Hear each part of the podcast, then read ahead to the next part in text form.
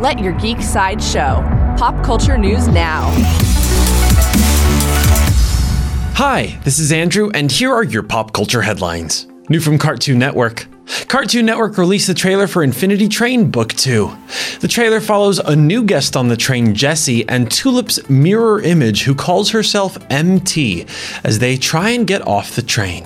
Infinity Train Book 2 is coming soon to Cartoon Network. New from DC.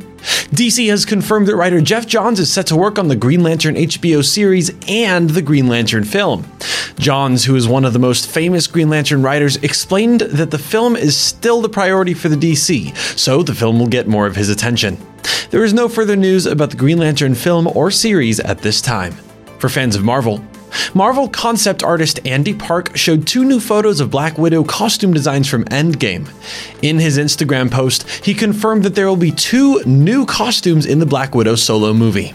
Black Widow will hit theaters on May 1st, 2020. Also from Marvel, during a recent panel at Tokyo Comic Con, Mark Ruffalo revealed that he's been meeting with Disney's Kevin Feige to discuss the future of the Hulk in the MCU. He explained that he'd really like to work on a Hulk vs. Wolverine movie. There is no further news about the new Hulk film at this time.